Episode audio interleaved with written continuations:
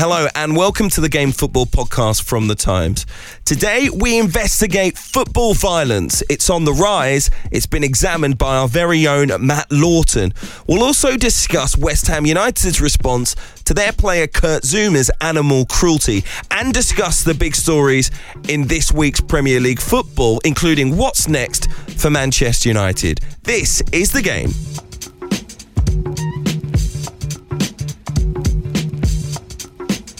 Hello and welcome back to the game. I am Hugh Woozencroft. Uh, joining me this morning to begin the podcast, Tom Clarke and Matt Lawton, our chief sports correspondent.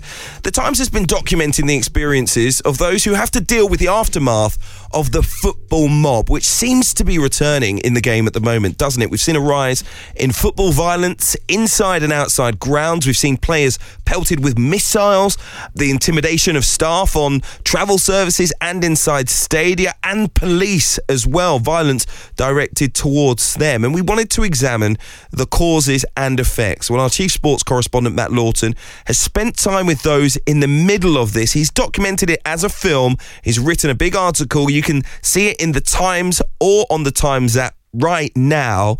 Matt, tell us about the journey that you've been on investigating this. Well, it started with having a chat with Mark Roberts, who's the head of football policing, and I did a piece with him for the Times um, a week and a half ago. But during those conversations, I was giving thought to these statistics that had come out um, that had been issued by the UK Football Policing Unit about this rise, as you you just mentioned, fifty percent rise in arrests uh, across football, um, significant rise in violence and disorder. So I said, well, look, what's the chances of actually going with your officers to a couple of games to see for ourselves just what they're having to deal with? So they suggested two matches in um, in Nottingham, Notts County Grimsby on the Saturday, and Nottingham Forest versus Leicester City in the FA Cup on the Sunday. And the reason they suggested those games, one, because they expected them to be problematic, but also because there are, in the UK, one of the things that was really interesting that I didn't know was that every football club in the country has a dedicated football officer. And these guys are almost like community police officers, and they'll actually spend half of their week visiting homes of kids that they've seen at the weekend and sitting down with their parents and saying, do you realise that your 14 year old son is hanging out with some pretty bad company at the weekend? And on a lot of occasions, they don't even realise they've got on a train to another city in the country to watch a football match. It's quite scary, really. But they have these two dedicated national officers, PC Stuart Dickerson and um, Wayne Mitchell. So I spent the weekend with them on the front line, if you like, seeing for myself what uh, what they were dealing with. We started on Saturday morning with the arrival of Grimsby fans at Nottingham Station and they uh, one of the things that came out of the Casey report, um, you know, the report that looked into what happened at Wembley at the European Championship final last summer was the cocaine use that they think is a problem that is fueling some of this disorder. You know, alcohol as well, obviously, and obviously just general badness. But um, we arrived, and one of the first operations they had, it was called Operation Wolfgang, was using sniffer dogs to see just if these guys were turning up mm. with Class A drugs. And it proved to be the case that, that they created this checkpoint as they came off the platform. The dogs were there. And what we found was that um, once they'd all gone through, and some of them were stopped, you know, the dogs obviously responded as they would do if they thought they could sense uh, mm-hmm. presence of drugs, was that they had dumped bags of cocaine on the platform, and the, once they'd all gone, the the cocaine the, the platform was just covered in little bags of cocaine. It was extraordinary. How did you find the experience? Because it wasn't just that that you saw. There there was on both days was there. Um, elements of violence. We've even seen videos on social media in yeah. Nottingham. Um, were you nearby? Did you experience any of it? Well, on the on the Saturday at when Grimsby scored their late winner, the, the, it's in the film that the fans are singing that if they if they score the winning goal, they're gonna they're gonna storm the pitch, which which is an offence in itself. Um, they're seeing more and more of that this season, and and a lot of young kids, the police were saying, that are actually getting onto the pitch to get shirts and almost being encouraged in some cases by parents because they're young, they don't think they'll get in any trouble, and they'll they'll get the star player's shirt. But it's a problem. But no, they did, and, and they did score the winning goal because they won a free kick, which prompted the chant we were stood right there and, and, and they stormed this area and it was where all the disabled supporters were sitting, you know, people sitting there in wheelchairs and suddenly they're completely engulfed by this crowd. and people got hurt. Steward, the stewards did an amazingly valiant job to stop them, but people got hurt. And there was a lady, I would say, in her fifties or sixties, who was a steward who was led away past us. She had a broken nose, you know. So, so that was on the Saturday. On the Sunday, um, we we started the day at the railway station because there were known. One of the things that again. It sounds naive, doesn't it, Hugh? Because we go to these games, we've been to thousands of matches as journalists. I didn't realise these the baby squad at Leicester was still existed. This crew that's been written about in books in you know, about football mm. hooliganism that dates back. I think it was founded in 1981 uh, the, the Forest executive crew, but at the police sort of strategy meeting in the morning, they were actually talking about those two crews, about known members of those crews, and they were talking about the fact they had intelligence that they were indeed planning to meet. The two teams hadn't played since 2014, mm. and they were planning to meet somewhere unspecified in the city centre. So we started at the train station, but the dedicated football officer for Leicester soon became aware that once the first few trains had come in, they hadn't come on the train. So they were thinking, right, they've they've come in another way. They've they've got minibuses, and then suddenly they get the call. It's fighting has broken outside this pub. As, as you know, as we turned up, it, it's total carnage.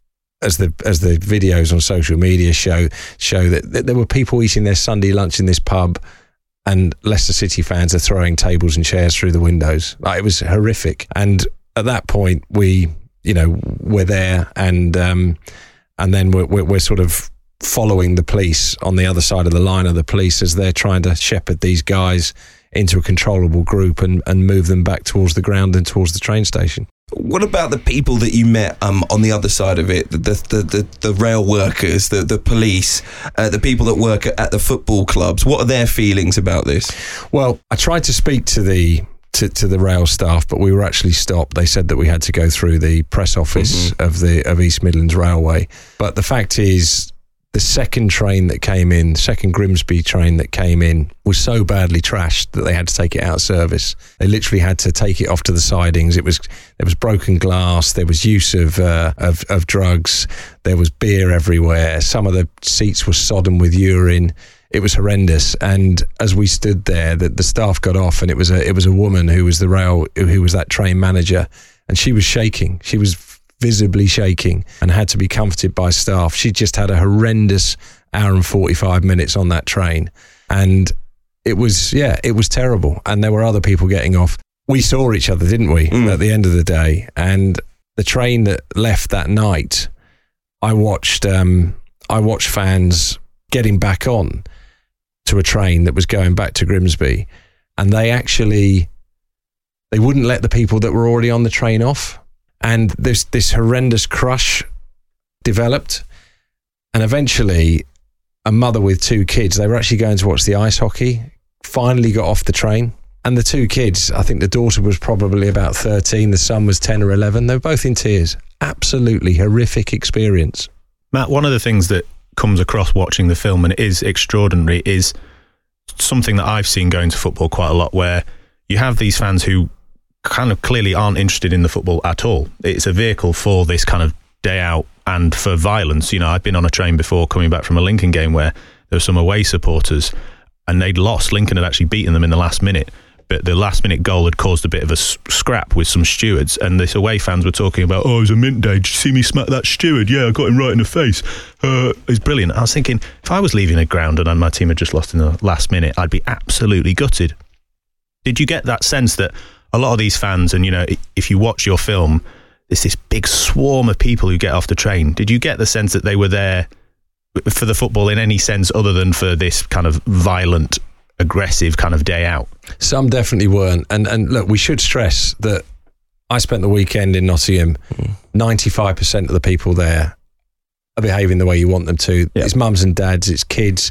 They buy their chips, they buy their burgers, they have their beers, and it's a lovely day out. The concern here is that this minority is growing and it's actually starting to make it unpleasant to go again. So if you are taking your son and you encounter these groups, it's really, really intimidating. But the point is, Tom, when they so when they shepherded these Leicester fans, what was really interesting was that as they started to move them through the city, um, Stuart, Stuart Dickinson, Dickinson said to me, we think a lot of these fans haven't got tickets. Mm.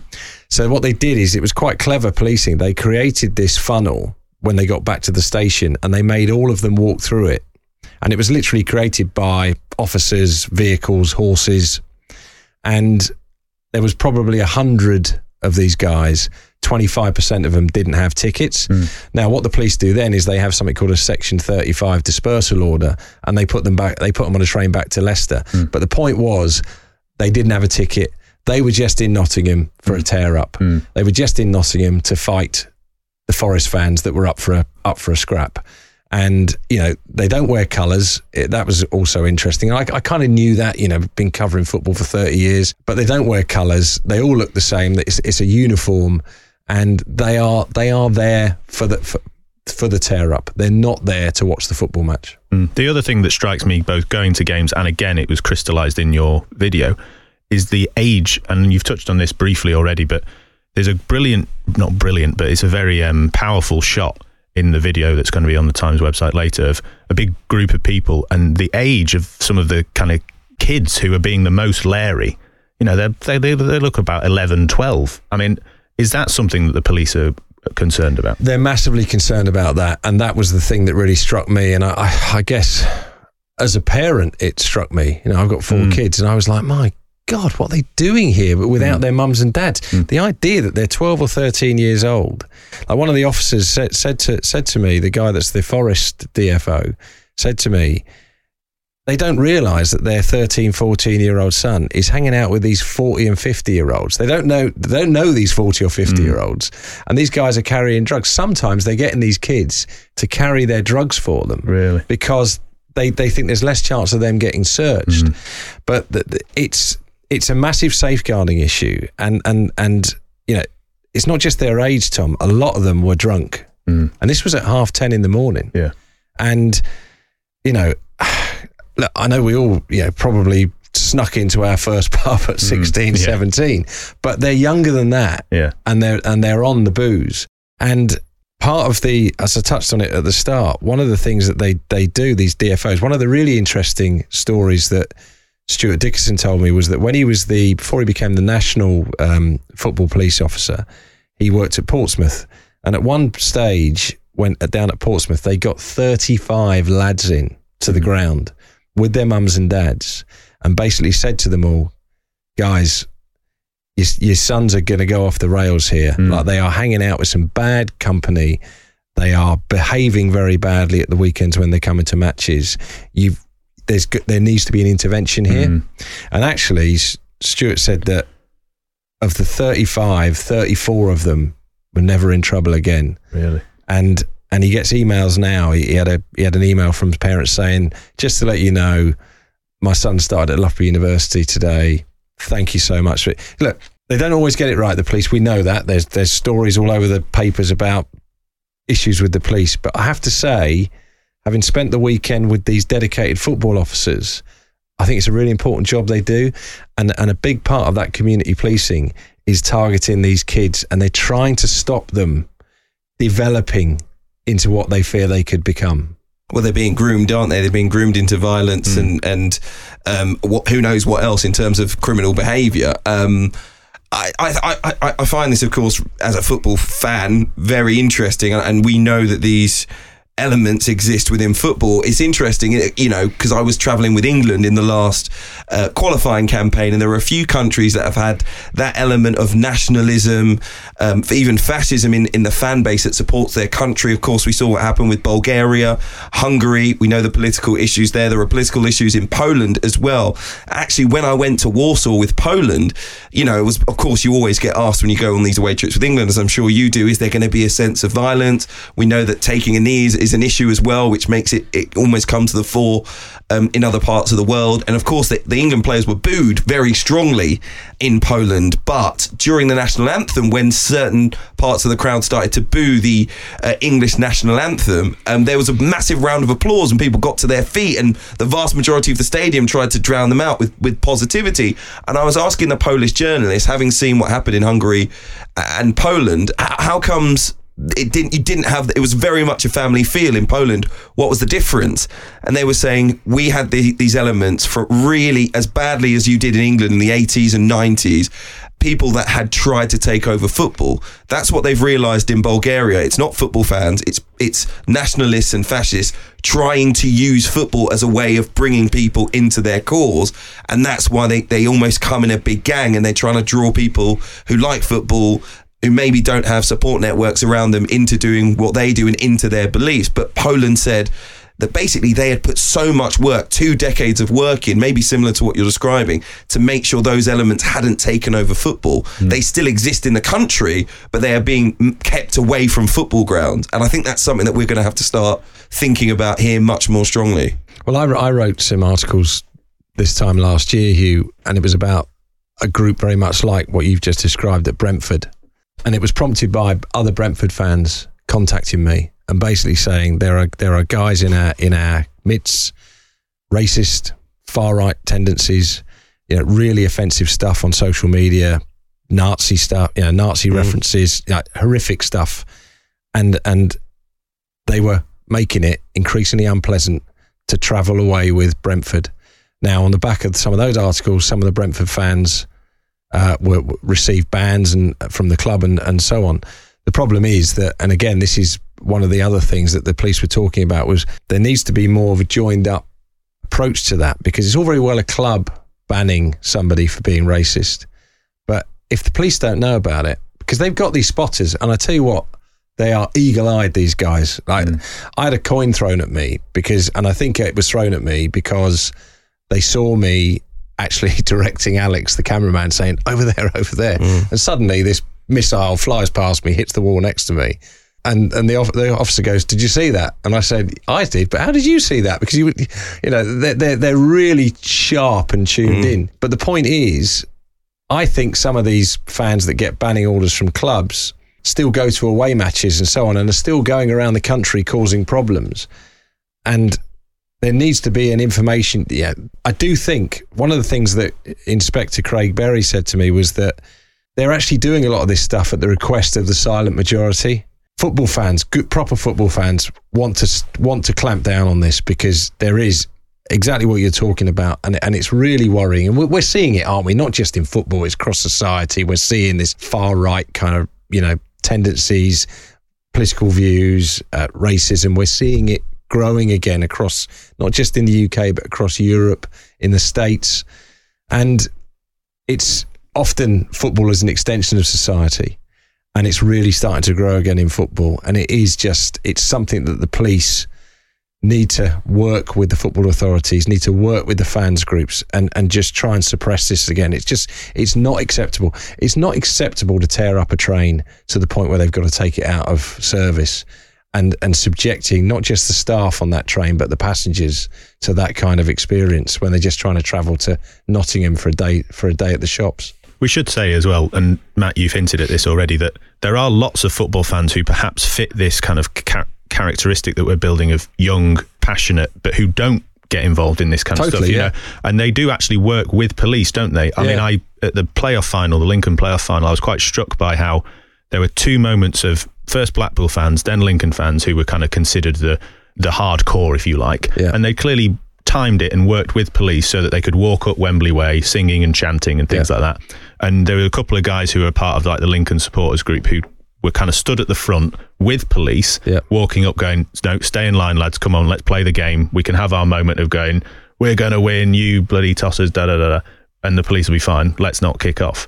And they and the police they're you know they're happy with that, aren't they? They're, yeah. they're happy to work with football fans in that respect. Yeah, no, that, that, that that is the point. You know, just just as I just said, it was Brentford fans who alerted me to the stories at Brentford last year. Mm. Yeah, it was other fans. Yeah, and and the fact is, when you walk in with those community officers at the grounds, the fans know them. Yeah.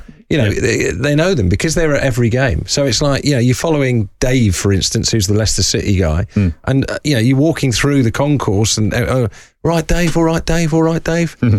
But then occasionally, and it happened on, on Sunday, I heard somebody go, grass. Mm. So that was one of the nasty guys that doesn't appreciate the work that Dave's trying to do, mm. which is actually to try and make it a nicer experience for everyone.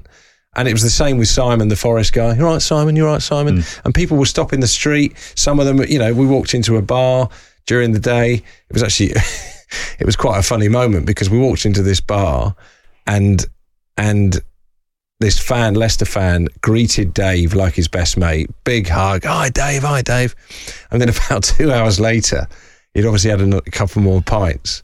And we're walking past the same bar with the, the Leicester guys that have just been tearing up this pub. Mm.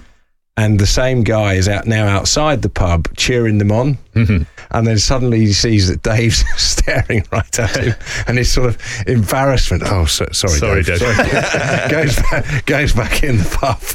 and it was, but that, as I say, that for me is the kind is is good policing. Mm, yeah, and, and and as I say, I was the one thing I was encouraged by was that most fans are pleased to see them. Yeah.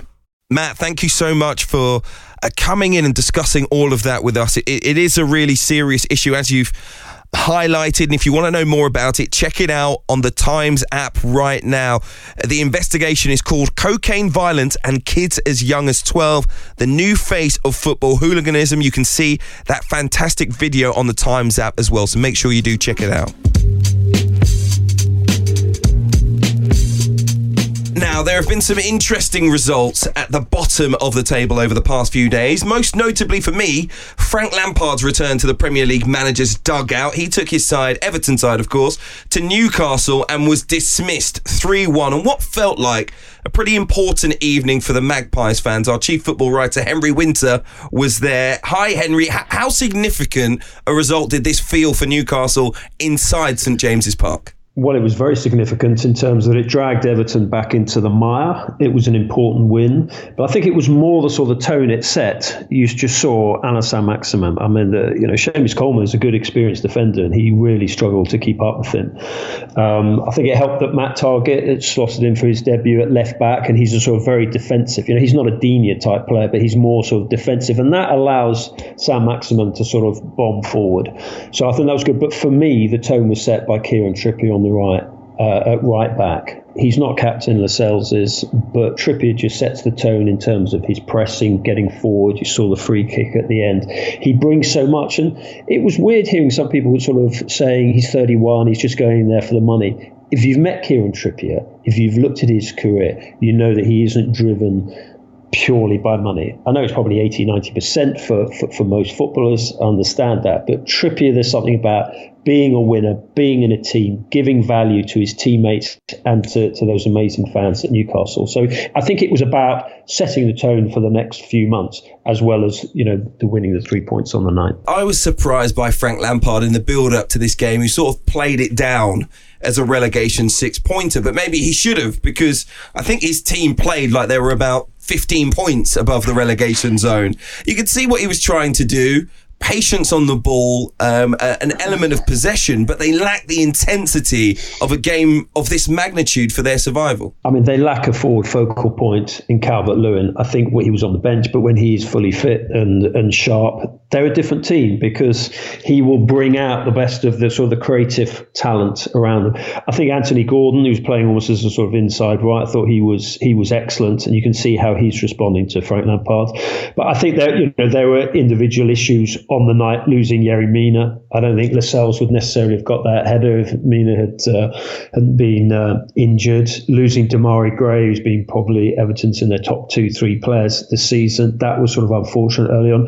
But then when Dele Alli and Donny van der Beek came on, Dele Alli still looks way off the, the mm. pace. He needs to get back up to, understandably, because he's he's ring rusty. So look, it'd be good to see Dele Alli sort of moving towards his you know his his best form if he can. But I agree with you. I think it's uh, Everton are in a dogfight now.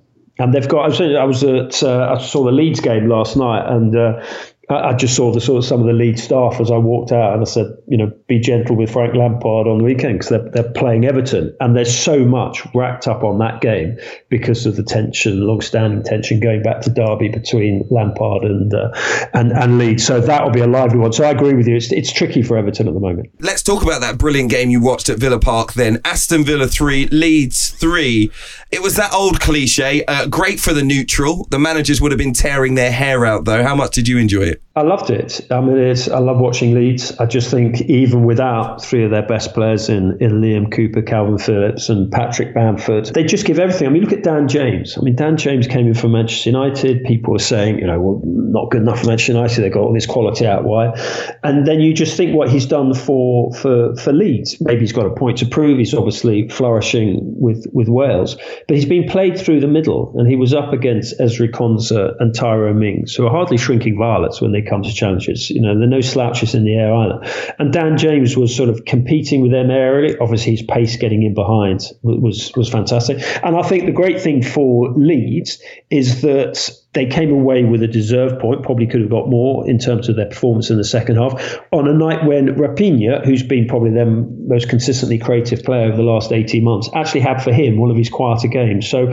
look, Leeds always a, a, a joy to watch. There's a there's just a fantastic work ethic to them. We all know about the sort of murder ball that Marcelo Bielsa, Marcelo Bielsa demands from them in training.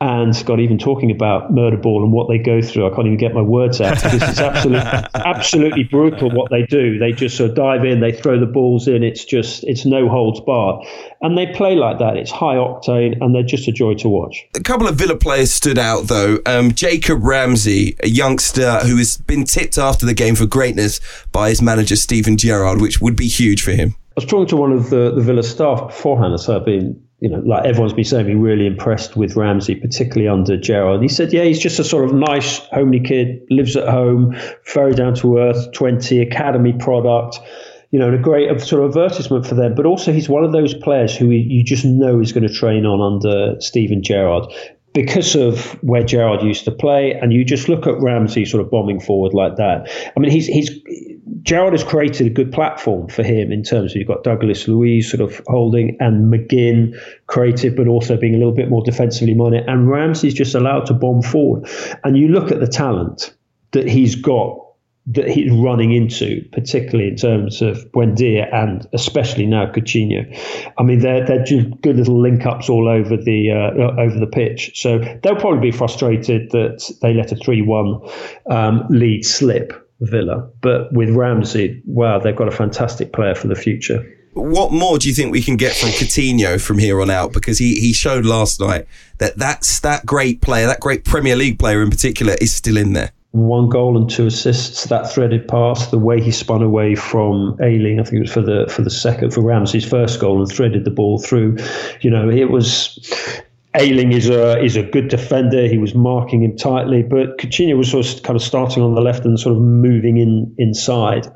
And Leeds struggled to sort of deal with his movement. Also for his goal, good cutback from uh, from Matty Cash, and Coutinho just sort of stopped his run, faded his run, got the ball, and then obviously technically when he's got a split second, he, he can do such damage. So I think they'll get more and more from him as well. I think still think they need to sort of blend that Watkins through the middle. I mean, he's, he's, he's, a fantastic player. And I just think that Gerrard, the more he works with them at Bodymoor Heath, the, the, the more he'll come on.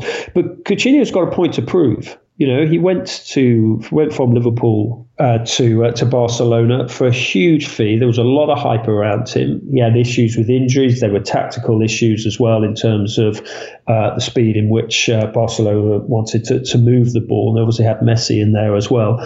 So there were sort of tactical reasons, but also it's about personal responsibility and about seizing the moment. And now Gerrard, who is so good with man management and also in terms of setting up a tactical framework for a creative talent like uh, Coutinho, he's got to deliver now consistently. And as we've seen so far, so excitingly, he's already started. Henry, it was a thrilling game that, as you kind of hinted at, showed the best bits for both um, both teams really. But they're both in interesting positions in that you know this is the start of the new Villa under Steven Gerrard, whilst Leeds always have the cloud of Bielsa, will he stay, won't he stay? Where where do you see them both going as clubs in the next year or so? Upwards. I just think that when Leeds get their, um, you know, three of their most important players back, I just think that they will they'll kick on again. I think that uh, I mean you can still look at Leeds' defence and just say is it still a championship defence? Does it need more? But the joy of Leeds is is in their is in their attacking. They've got one or two good kids coming through as well. It'd be nice to see maybe them get get a get, get a chance. You looked at the bench last night and it was it was quite young in parts. Um, but Villa, I mean, look, Gerrard is okay. I'm biased. I helped write his book, you know, a couple of well, a few years ago.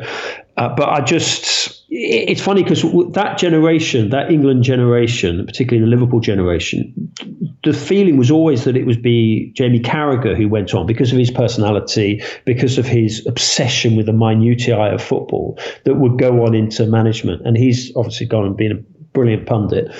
And Gerrard, you, you just wondered whether, because Gerrard's actually it may not appear, but he's, I mean, he'd admit it himself, he's a slightly sort of reserved character. And can you be reserved manager when you have to be, you know, you have to be the lightning conductor for the sort of heat on the team. And yet he's been absolutely outstanding from the word go at Rangers. His personality and just little sort of technical things that he does. Like at Rangers, he moved the players' table tennis table nearer to his office so he could just lean over the sort of balcony and shout up to a player if he wanted to to come up and have a chat or he could join in with the banter. He's very clever. And, and little things like moving the analyst's room so that the players would walk through it when they came in through the entry corridor. They walk through the analyst room to get into the to, to the changing room at, at the training ground, so they could have a word with the uh, with the analyst in a fairly sort of low key setting, rather than a sort of come in and we'll go through you know the clips from last night or whatever. So it, little things like that. He's a real thinker about the game. You know what he was like as a player. He was so driven thought a lot about the game and worked under managers. You know, when I went in there, he was, you know, when I went into his his office, all he wanted to do was talk about Gerard Houllier and how much he meant to him as a as a man, as a mentor, and as a manager. So, you know, he's learnt obviously under Rafa Benitez, whose man management was nowhere near Houllier's level or Gerard's level, but tactically, as we saw in Istanbul in 2005, the halftime changes was brilliant. So you know, he's he's learnt from outstanding and very different managers, and now he's imposing his own views. And you can see a Gerrard team. You looked at Rangers, you looked at Villa last night. You say, yeah, you can see the imprint of Steven Gerrard on those eleven players. West Ham's Kurt Zouma has been fined two weeks' wages. The RSPCA have removed his two cats while they investigate a video of him kicking and hitting the animals after it was posted on social media, reportedly by his brother. Uh, West Ham said they completely condemned Zouma's actions and then punished him by giving him a place in their starting 11 for the game against Watford that same evening. Manager David Moyes uh, said he's one of our best players when explaining why he was selected and said the club would deal with the discipline side of things, resulting in a statement on their website the following day explaining his fine. Jonathan Northcroft joins us now on the game. Hi, Jonathan. I thought personally that, that it was a disgraceful act from Kurt Zouma, but it was actually compounded in the end by West Ham's reaction. What was your view? I would say uh, there's no there's no sort of question. It was it was a horrible, horrific video to watch. Uh, incomprehensibly cruel and you know yeah it's it's appalling. I think also uh, David Moyes is appalled, West Ham are appalled, and perhaps the decision to select him in hindsight was a mistake and and maybe hasn't sort of reflected the the the feelings at the club. But I do I do feel. I feel they probably got it wrong by selecting him, but I also feel we're in a very strange and difficult kind of position now with footballers because their responsibility is to their employee and to their to their, their club. And I think in the old days we would accept that there's a there's a process that you follow, which is that you um, you investigate an incident, you let the law run its course, and you allow someone to be innocent till proven guilty. But we live in a different age now where things move much more quickly because of social media and there's more of an appetite um, to to see instant punishment. He has been fined almost quarter of a million pounds. He has been disciplined, um, and while the police and the RSPCA do their business, um, you know West Ham will fall into line and and possibly do more on you know after that. I just think they've they they, they misread the mood and reacted slowly, um, but I don't think it reflects anything like West Ham or David Moyes in particular taking it lightly. I think you know I, am Neil. I'll, I'll, put my cards on the table. I, I, I've known David for years, and he's one of the most decent men in football, one of the most moral men in football.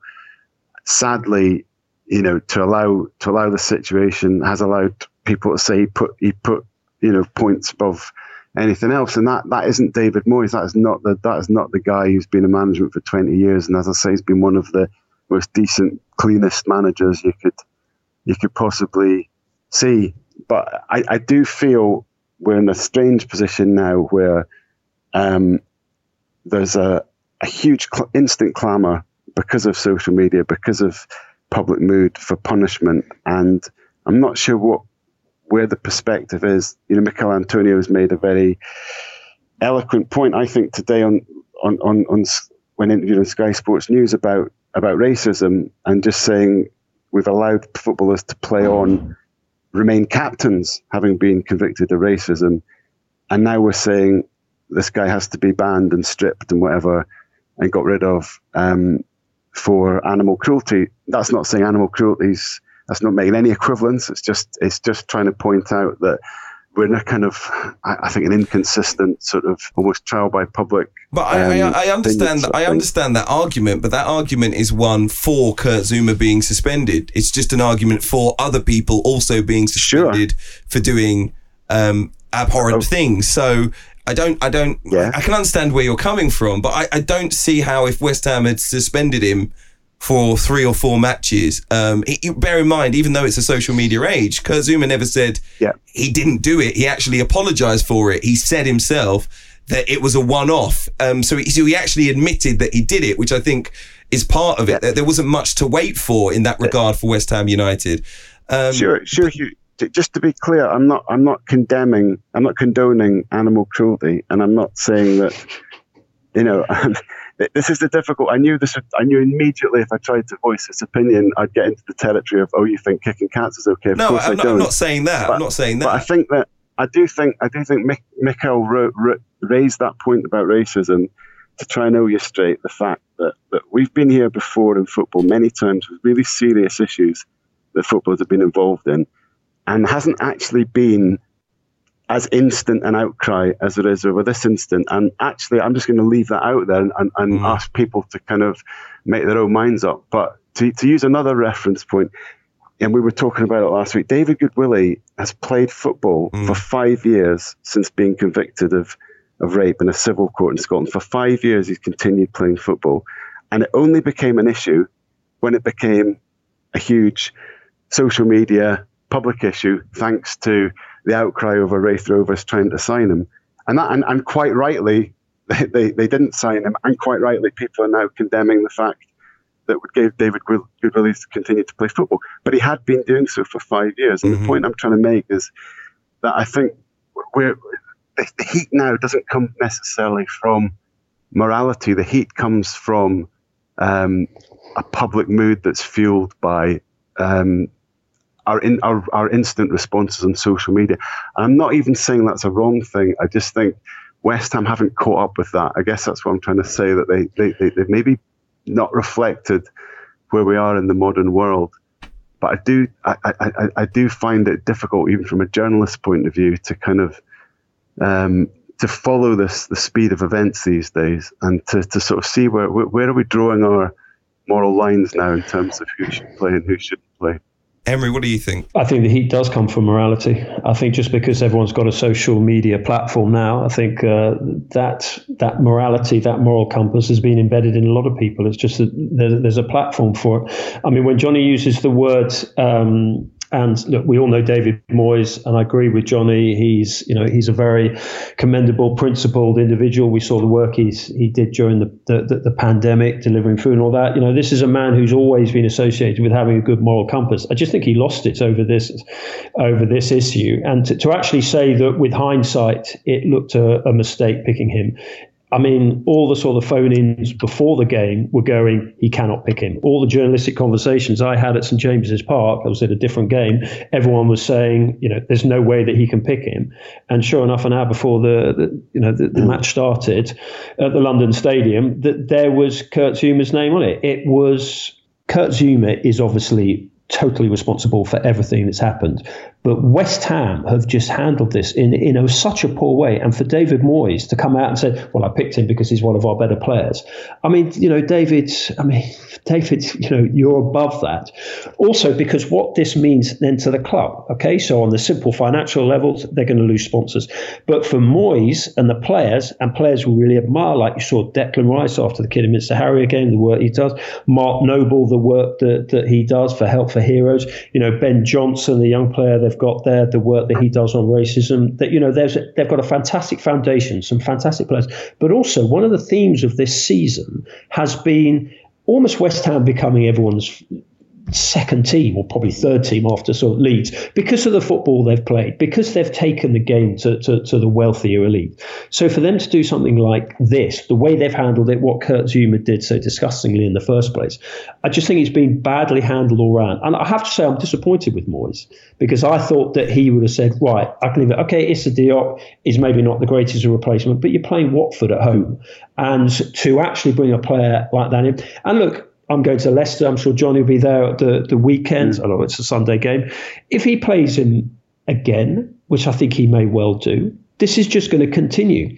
And this is not like so certain previous issues when there's been there has, you know, when all the sort, you know, what Antonio was was getting at, and I do sort of understand exactly what he was getting at.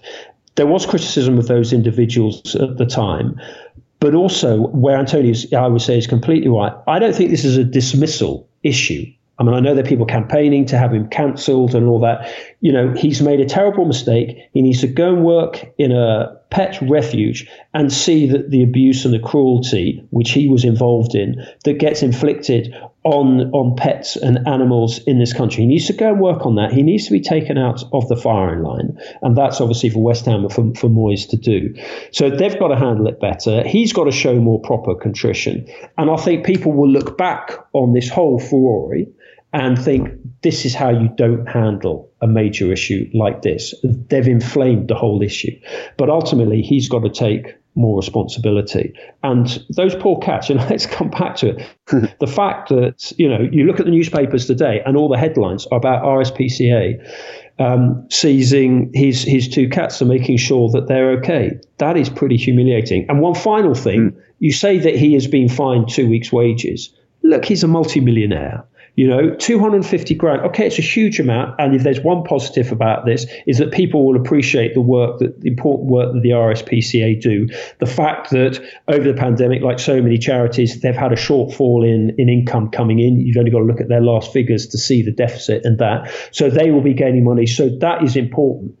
But really, 250 grand to a Premier League, a footballer who's been at 27, who's been in the Premier League for a while, I think he'll be able to cope with that. He needs to go on a re-education course. He needs to go and work in a refuge. He needs to go and support the RSPCA on a longer term, and then he will be, you know, and then he can obviously carry on playing. But I do think that it, it's not it's not a dismissal issue mm. this. We've got to get away from this, and this is where Michail Antonio was right. Not everything is a dismissal issue, but it's been compounded by the fact that he wasn't taken out of the firing line immediately. West Ham's almost inaction has left it now almost to the FA to Im- investigate and possibly uh, give a, a, a I don't know how many match suspension, but you do feel as if um, the two weeks fine, two weeks wages fine is is not suitable punishment. And we can talk about all the other things that happen and the other punishments handed out, but we are meant to be evolving. And it's great to look back in the past at mistakes and say, well, what about way back when? But I don't think we would react now the same way that we we did then to those events. And and I think we have moved on. So I don't know. I don't know what you two guys think. Maybe you, Johnny, first. Should the FA investigate? No. No, I, I, think that's I think that's fair here. I mean, I, I, did cite some of those racism incidents, which I do think would be handled differently now. I do think I, I do think that's we, we, we've we've moved on, and as and as Henry says, we've we've all got a, a stronger moral compass and ways of expressing it because of social media. Yes, the FA should investigate. A, it seems like a clear disrepute um, thing. The police are investigating. I think West Ham. I would I would fully expect tomorrow when David Moyes speaks to the media, West Ham to to having had a bit of time to give us a much more satisfactory reflection of their position. And I I think Kurt Zouma above all has to I mean, just for the sake of his own career, um, and for you know, for the for the the sake of the distress he's caused to, to everyone, and not least his own pets, I suppose. But he needs to he needs to come out and and convince us um, somehow that he's he's sorry that he's going to learn from this and that he understands the seriousness of what he's done. And, and the, he, he's, there's a lot of responsibility for, on his part now. And I don't think players can have it both ways and, and, and, and want to have profile on social media and then not use it and, and hide when, when something like this happens. So I think I think he, he above all else has got to to to, to try and do something um, that that is convincing. Um, I just I, just go back to the point. I, I think that there's there's there's a, there's, there's, a, there's a timing issue that that, West Ham have, been caught on the hop a bit, and you know, give them a chance. Give give David Moyes a chance. That, that, that uh, you know, David Moyes is not the the person that, that that's been portrayed in the last sort of 24 hours. Uh, in terms of being the amoral football manager. He really isn't. And I don't think West Ham are that club anymore either. I do think West Ham have, have changed as a football club.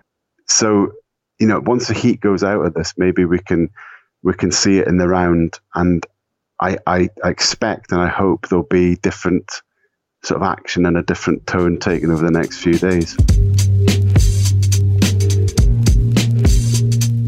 Elsewhere in the Premier League this week, Norwich and Burnley picked up points. We do have more games to come, by the way.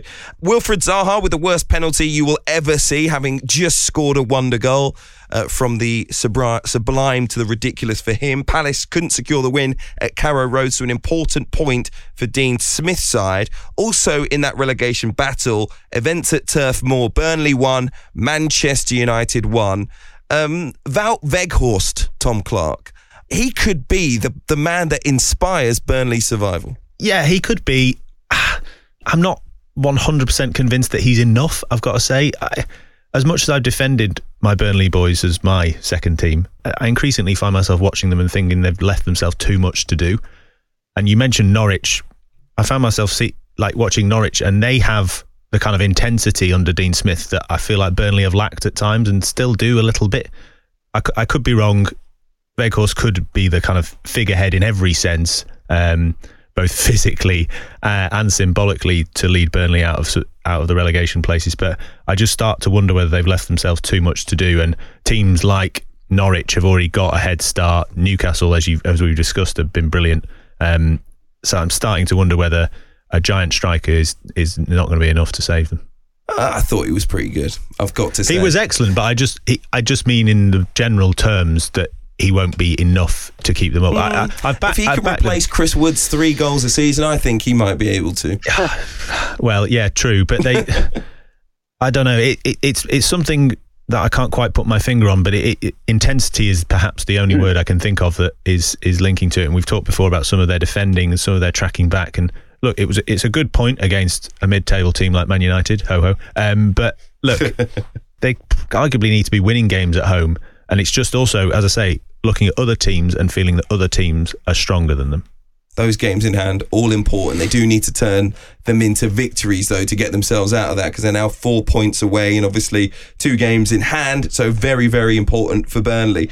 Um, on the Manchester United side of things, Johnny, Harry Maguire was heavily criticised once again. Um, and it's interesting because so many people, including those within the club, talking about a lack of, of leadership. Eh, when it comes to Maguire, is he is it just has it spiraled now? Has it snowballed? Is he just an easy person to pick on?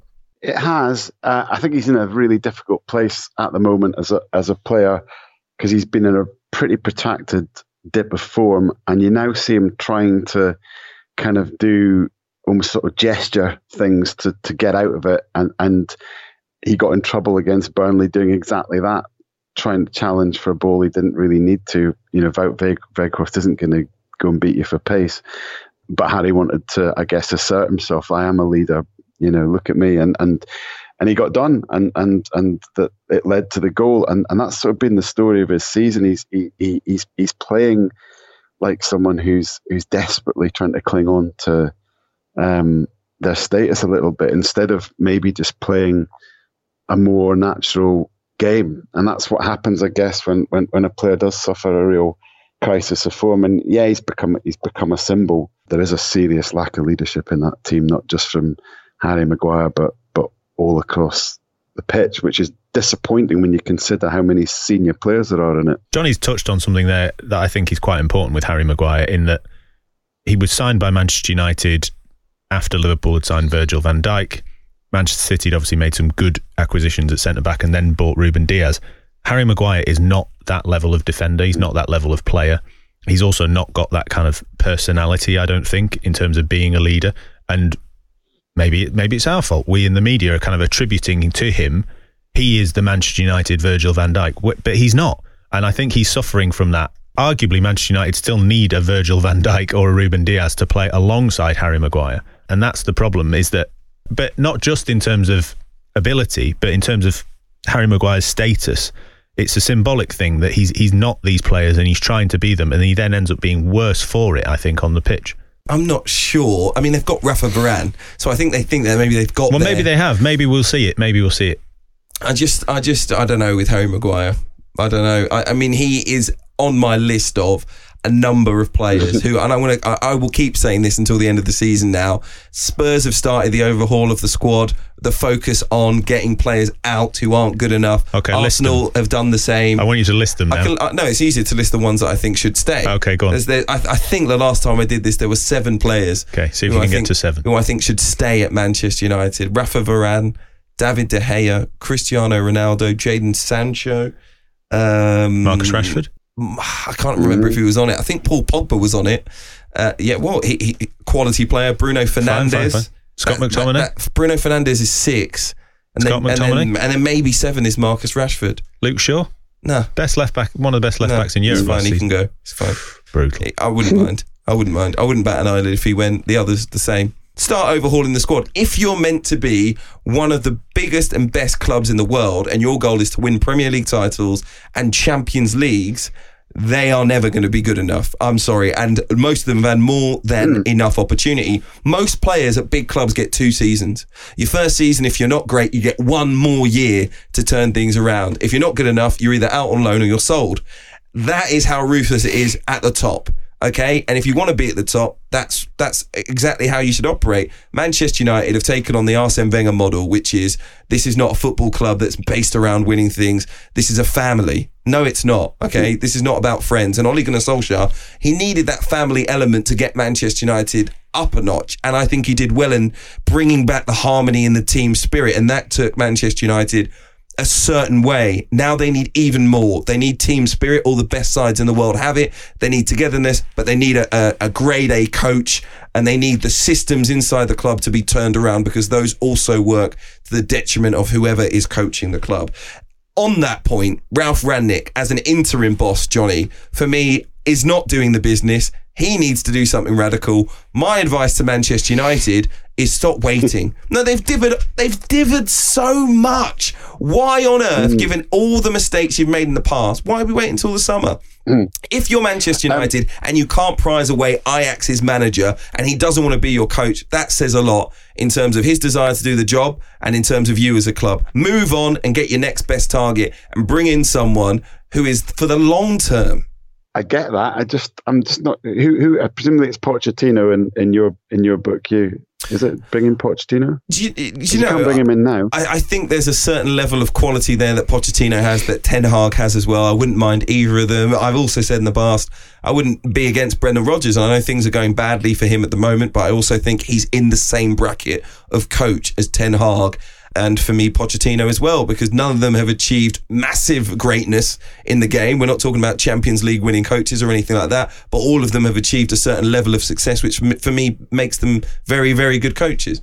Unraveling United is so hard. And I was listening to you talking about the overhaul, and the first question in my mind was, so who's doing the overhaul?